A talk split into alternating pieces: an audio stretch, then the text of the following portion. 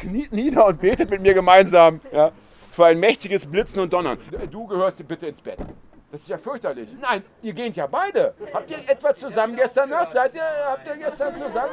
Ist ja, ist ja egal, was ihr gemacht habt. Es ist- geht mir nichts an, aber schlaft euch aus, ja? Ist ja fürchterlich. Nachher muss ich noch gehen, weil das ja bekanntermaßen ansteckt. Ja? So, wenn du damals Punkrocker warst in den 80er Jahren in Westdeutschland, hattest du eigentlich so drei Themenfelder. Das erste war Alkohol, ist klar. Das zweite war die Polizei. Ist auch klar, ne? wer immer im öffentlichen Raum sitzt, besoffen, der lernt früher oder später einfach Polizisten kennen. Und das dritte war, äh, dritte Thema sind äh, Skinheads. Ja? Und das war damals aber so ein bisschen anders als heute. Heute hast du, es ist ja sehr ausdifferenziert. Ja? Da hast du Redskins und Sharpskins und Oilskins und äh, Boneheads und dies, das. Äh, und früher gab es, also zumindest in diesen kleinen Städten, eigentlich immer nur Skinheads. Ja, also die waren mal nett und mal weniger nett. Also heute hast du mit denen zusammen gesoffen und das war okay. Im nächsten Jahr hast du mit denen zusammen gesoffen und hast aufs Maul bekommen.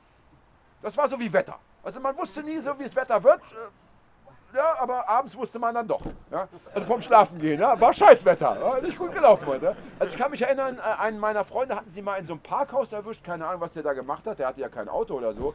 Da irgendwie einen, einen durchgezogen. Ja, und da sind sie irgendwie äh, mit drei, vier Leuten sind sie da irgendwie aus dem Auto geklettert, äh, die, die Braunschweiger Skinheads, und haben den dann mal so aus Spaß aus dem sechsten Stock äh, Parkhaus mal so äh, an die frische Luft gehalten für eine halbe Minute. Also solche Späße musste man ertragen. Aber es, ansonsten, es war ein, wie soll ich sagen, eine Koexistenz, die zumindest viele überlebt haben. Ja? Mm. Und dazu jetzt eine kleine Geschichte und der heißt einfach die Glatzen. Was machen wir jetzt? wollte Melzer wissen. Na was wohl, gab vorne fett zurück. Wir halten ein Auto an. Früher Auto anhalten, Hitchhiking, ganz beliebter äh, Sport, ne? Daumen raus und dann mitnehmen lassen. Gerade als Punker war es immer super easy. ja, bei den reichen Frauen vorne im Porsche, das hat immer Spaß gemacht. Ja, äh, gesagt, getan. Abwechselnd hielten wir den Daumen raus, während die beiden, die gerade Pause hatten, versteckt hinter einem Buchsbaumstrauch lagerten. Mein Lieblingswort. Ja. Mit unserem verwegenen Äußeren war es auch für den Einzelnen schwer genug, einen Lift zu ergattern. Auch diesmal zog Wagen an Wagen an uns vorbei, ohne dass sich einer der Besitzer erbarmt hätte, uns einen Platz in der Fahrgastzelle anzubieten. Wenn wir wenigstens Bier hätten, stöhnte Melzer. Aber außer der Bullenwache hatte dieser ungastliche Ort nichts zu bieten. Keine Tanke, kein Restaurant, noch nicht mal einen Imbiss. Die Minuten dehnten sich zu Nachmittagen im Kinderkrankenbett. Dann aber, gerade als niemand mehr daran glauben wollte, das macht mich traurig. Ich wollte gerade sagen, das kann ja wohl nicht wahr sein. Ich bin auf dem Höhepunkt meines Schaffens. Ja. Lasst mich nicht alleine.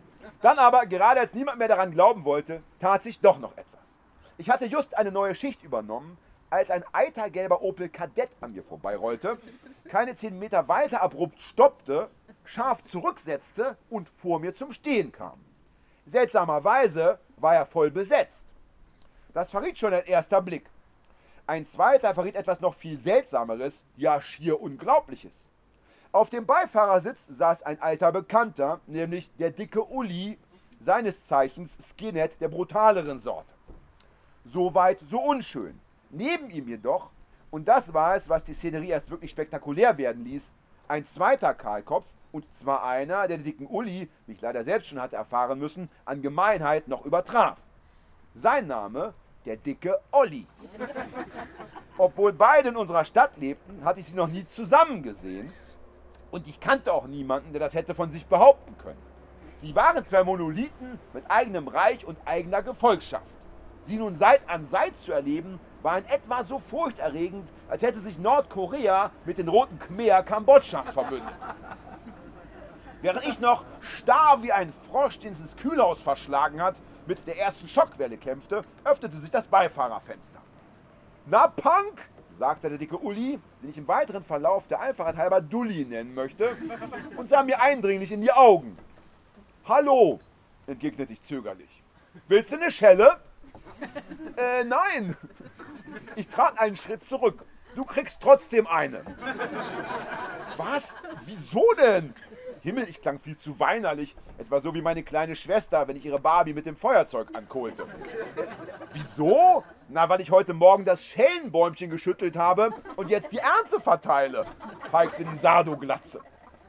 Der Brutalo neben ihm hatte derweil seinen massigen Oberkörper so weit Richtung Beifahrerseite herübergebeugt, dass er mich ebenfalls ins Auge fassen konnte. Nun sagte er, hey, den kenne ich doch. Na wunderbar. Mir fielen die zahllosen Abende im Gully ein, an denen mich das Sackgesicht mal mehr, mal weniger heftig gepiesackt hatte. Am liebsten vor den Augen der fünf, sechs Speichellecker, mit denen es sich für gewöhnlich umgab. Ein erster Fluchtimpuls verteilte Visitenkarten an die zuständigen Stellen meines Gehirns. Daneben tauchte die Frage auf, wo eigentlich vorne Fett und Melzer blieben. Wieso kamen sie ihrem bedenkten Blutsbruder nicht zur Hilfe? Der dicke Olli, den ich ab sofort Dolly nennen werde, schwadronierte derweil munter weiter. Du warst doch auch dabei, als mir die Rocker in die Fresse geschossen haben. Und dann erklärend an seinen Beifahrer, der war dabei, als sie mir in die Fresse geschossen haben. Dolly spielte auf einen Abend an, an dem im Toilettenbereich des Gullis unmittelbar vor seinem Gesichtsimitat eine Gaswumme abgedrückt worden war. Der Schütze war vorne fett gewesen, dem es allerdings mit meiner bescheidenen Hilfe gelungen war, die Tat einer örtlichen Bikervereinigung unterzuschieben. Als hätte er meine Gedanken gelesen, sagte Dolly, mir ist zu Ohren gekommen, dass es gar keine Rocker waren, sondern Punks. Du weißt ja nicht zufällig was von? Und erklärend an Dully, das waren wahrscheinlich Punks, keine Rocker. Ich hätte jetzt gern etwas Lässiges von mir gegeben, etwas im Stile von, weiß die Wolke am Himmel, was sie in den Tiefen der Kanalisation vollzieht, aber ich hatte eine Heidenangst und ich wollte nicht noch einmal so klingen wie meine Schwester, also schüttelte ich nur stumm den Kopf. Lass ihm doch einfach erstmal eine Schelle geben, mischte sich Dulli ein und ließ die Tür aufschnappen. Danach kannst du ihn ja nochmal fragen. Ist gut, pflichtete Dolly bei und schickte sich seinerseits an, auszusteigen. Da endlich tauchte Vornefett neben mir auf. Ah, die Anusköpfigen! Die Herren von der Blitzbirnen-Fraktion, tönte er.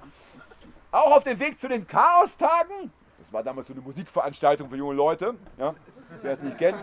Also friedliches Beisammensein, internationales Meeting in der Weltstadt Hannover. Da wärst du gern dabei gewesen. Auch auf dem Weg zu den Chaostagen, ohne der Gegenseite auch nur die Minimalchance zur Replik zu geben, fuhr er fort. Wir hatten gerade eine kleine Unterredung mit den Herrschern der Staatsmacht und wisst ihr, was die gesagt haben? Wiederholt er nur so lange Luft, wie eine Schneeflocke auf der Windschutzscheibe zum Schmelzen benötigt. Sie haben gesagt, dass sie die Kollegen, die dort heute Dienst hätten, beneiden würden, vor allem um die Möglichkeit, sich mal eine dieser scheiß Glatzen vorzuknöpfen und ihr so richtig den Arsch zu versohlen.